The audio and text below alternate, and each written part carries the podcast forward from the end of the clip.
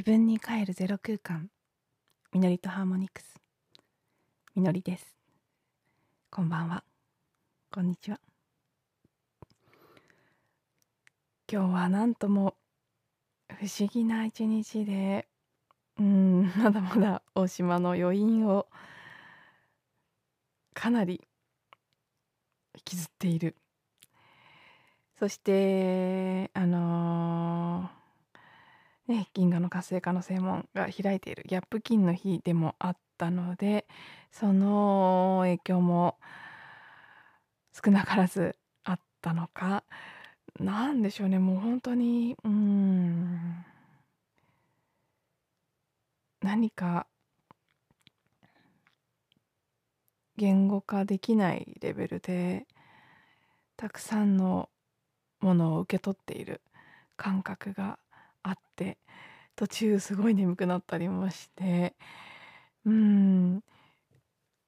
まあ疲れを癒すという意味もありあのね肉体的な移動がありましたし睡眠時間は全体的に短めの3日間だったのでゆっくり疲労肉体疲労を回復させる時間にもなったんですけど同時にすごくあのね大島で受け取ってきたたくさんの情報やエネルギーのそれによって自分自身の内側が書き換えられていくそのプロセスの中での調整がもうガーッと高速で自分の中で 動いているような。うんなので結構ねボケーっとしちゃうような感じが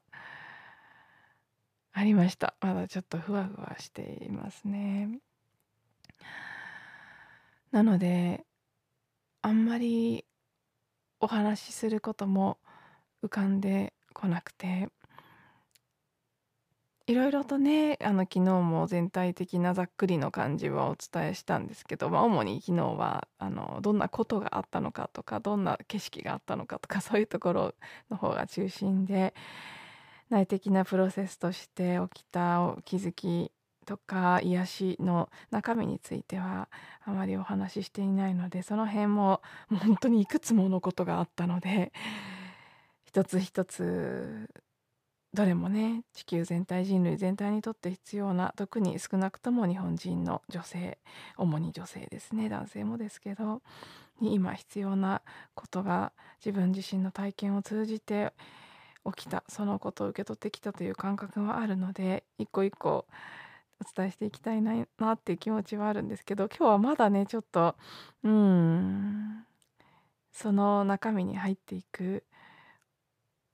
準備というかそこまでの熟成が 終わっていないまだこう処理中っていう感じがかなりするのでそれはまだこの先にとっておいて一つ帰ってきて結構はっきりもうパキッてこう強く感じたことがあったのでそれについて話してみようかなと思います。あのですね伊豆島ではそうリトリート主催者の方4名と参加者8名の12人で行動していてそしてあの一棟貸しのリトリート施設ですね。一軒家丸ごと貸して離れのワークスペースなんかもあるすごく素敵な施設だったんですけどそこもうなんかここを曲がるのってなんか知らなかったら絶対たどり着けないような森の中森っていうかまあ林の中入っていったところにある軒家に滞在しながらもうほとんど全ての時間はフィールドワークで自然の中で過ごしていたのでかなりこの普段生活している街中人がたくさんいる場所からは離れた時間を過ごしていたんです。そして参加者12人あの参加者と主催者合わせそこのメンバーの12人はみんなあなんでしょうね。本当にもう魂の目覚めた人たちなので。当然ながらね。コロナやってません系の人ですね。新型コロナ。そんなの本当はないでしょって知っている人たちの集まりなので。もちろんあの船の中とか大島もね東京都ですから都の施設都の運営してる設備とかもあるですね。あと温泉とかそういうところではもうマスクしてくださいってスーパーなんかではむしろ東京よりも割と分かりやすく注意されるというかちょっとマスク外して喋ったりするとすぐにマスクしてくださいって言われる感じだったのできちんとしているこう部分もあるんですけど私たち12人だけになった空間ではあのうちコロナやってないんでっていうのがその主催者の方の家の セリフで私がすごく気に入ってるものなんですけどそういう感じだったので滞在中は全く意識が向かなかったんですね。誰も心配してないし誰もまあその裏の仕組みに気づいているからという意味で存在そのものを世間が言うような形では信じていないですしそしてあの当然テレビテレビはありましたけどつける時間はもちろんありませんしほとんど携帯もう触ることがない感じで過ごしていたのであの電波もあんまりね状況が良くなかったので、うん、ほとんど開かず触れずでいたんですよ。えー、なので帰ってきてまず大島のその出発する方のね帰りの船が出る港に着いた時にあマスクってどこ行ったっけ？ってマスク探さなきゃ見つけられないぐらいの状態で帰路に着き。当然船の中ではねずっとマスク着用ですけど。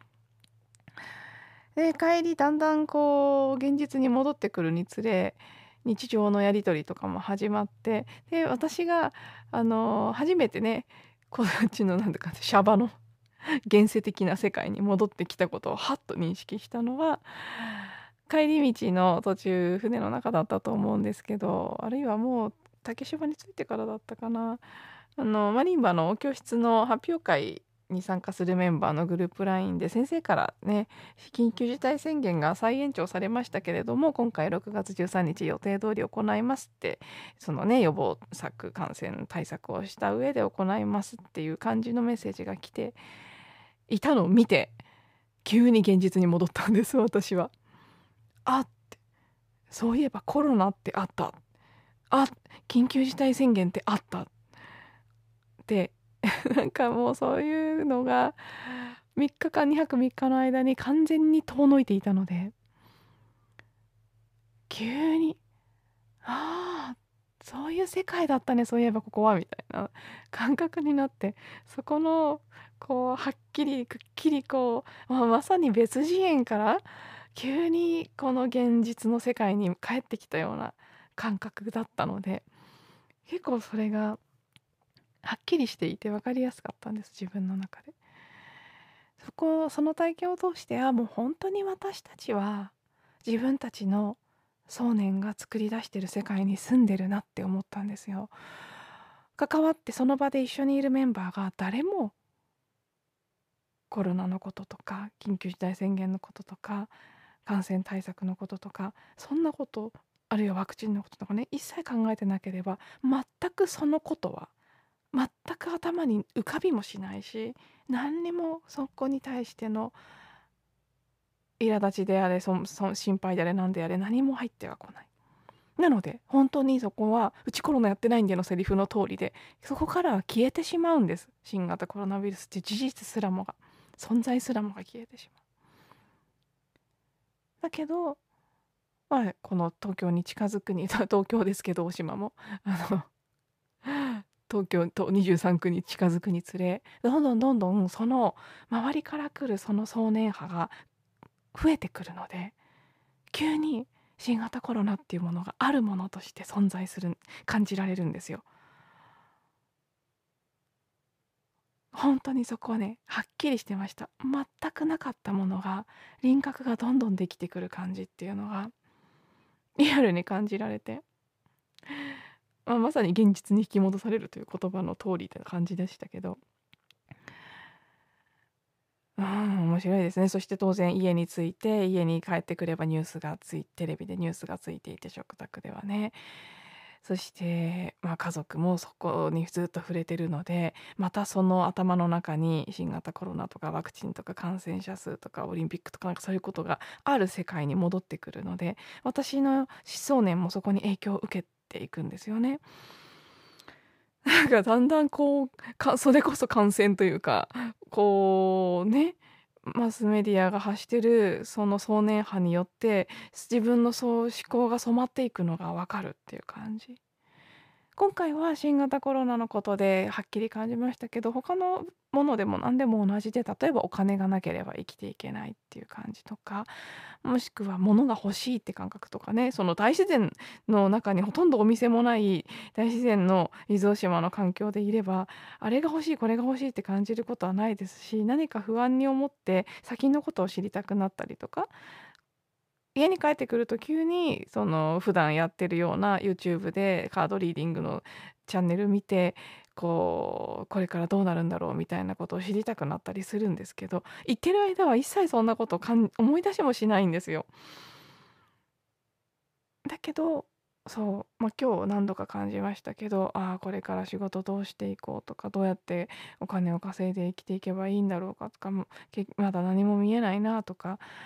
ああ何したらいいんだろうとかね。ああの別にその大きい仕事とかいう意味じゃなくて今日今日ですね。今日今から何しようとか。そういうものがどんどん出てきてそれがもちろんリトリートっていう非日常の空間に行って日常に戻ってきたっていうこともあると思うんですけどそれだけじゃなくやっぱり環境によるもの周りから本当にこれは一種のコントロールだと思うんですけどやっぱりうーん、恐れや不安やいろいろな形での制限的な思い込みですね。何かができるようにならなければいけないとかちゃんとしなくちゃいけないとかお金がなければ生きていけないとか何かこう自分たちは不足していてそこに対して解決策をこう探していかなきゃいけないんだっていう感覚とかね。リトリート中はただ会ってただその瞬間夕日美しい夕日を見つけたらそれを楽しみ。あ公園があるね。ここで踊ろう歌おうってなって本当に瞬間瞬間を生きている。ちょっと気の悪いところにたどり着いたらちょっとじゃあここを感じて浄化してみようとか。で温泉に行って疲れをとってとか。もう本当にその瞬間を生きていた感じ。そしてもうみんなが自分とつながって自分と生きてそして地球自然とつながってそこを生きているっていう感覚。それ以外何もないっていう空間からそれ以外のものがあまりにも溢れた空間に戻ってきて結構おおって感じだったんですよ。やっぱりすごくねノイズも多いですね。ちょうど我が家は。帰ってきて昨晩家の前の道路で水道のね工事をしていたので夜中ですねその騒音もありそしてまさに今日から目の前の敷地が工事が始まって今日はねもともとあった駐車場を壊す工事なのでまだそんなに大したことなく住んでくれてよかったんですけど朝もずっとその騒音のこととかをクリーニングしながら過ごして。うん、やっぱりこのね環境の要因っていうのはすごく大きいと思います。人が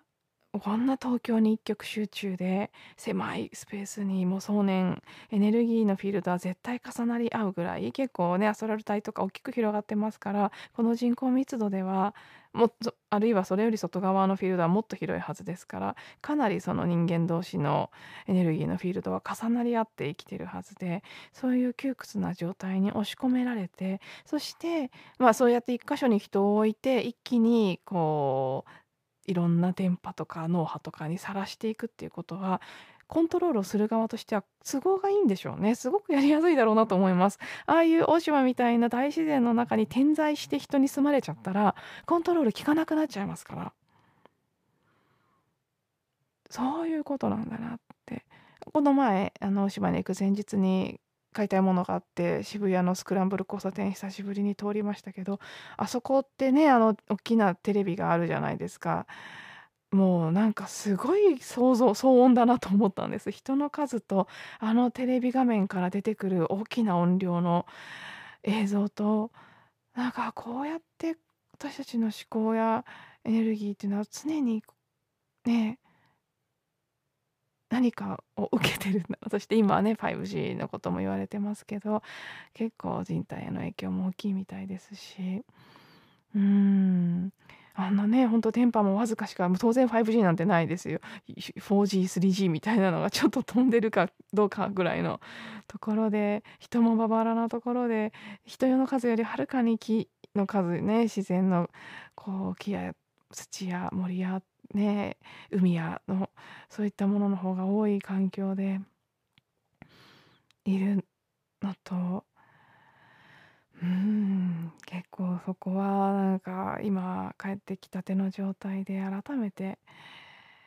生き方暮らし方っていうところ行く前も結構そのテーマ自分の中で急激に出てきてましたけど久しぶりに本当会社を辞めた直後と同じぐらいの感じでねあの時ほど東京にもう暮らせないっていうこう差し迫った苦しい感じっていうのとは違うんですけどねあの当時はちょっともう匂いとかもダメになっちゃってあもう絶対こんなとこで暮らせないってなって必死でしたけどそういうところはね、ありがたいことに超えることができてこれはこれで東京は東京でってでもちろん東京の中にもある小さな自然とかそういったところに目を向けられる状態にはなってきたのででね騒音なんかも落ち着いてクリーニングしてこここの音をねクリーニングすることに何かすごく今私にとって大事な意味があるんだっていうふうに受け入れられるようになったのでそれによってこうイライラしたりなんかこうネガティブな感覚からね抜け出したい抜け出したいって焦って考えたりすることはなくなりましたけどだけど本当もうちょっと落ち着いた深いところから来るものとしてのやっぱりこの状態はおかしいんじゃないか。そしてもう本当 Be the change you want to see in the world 世界に見たい変化にあなた自身がなりなりなさいというね。うん。ハードマガンジーの言葉の通りやっぱりね、まずそう思うのであれば私自身が生き方暮らし方っていうのを変えていく必要があるんじゃないかなっていうこと。なので今日もねできるだけテレビはついだらだらこうつけたまま食事したりして見てしまうことが多かったんですけどちょっとねできるだけ早くその今を立ち去るようにしたりとか、うん、少しずつ心がけるようにはしていますけどやっぱりなんかそこのもうライフスタイルの変容チェンジね変化っていうところはもうすごく今自分の中で強めにコーリングが来てる呼びかけが来てる感じがしますね。はい。では今日も聞いていただいてありがとうございました。毎日話し始める前は話すことないからもう10分以内でいいかとか思うんですけど話しちゃうとなぜか15分過ぎてたりするんですよね。いつも不思議に感じていますが。はい。長々と喋ってしまいました。また次のエピソードでお会いしましょう。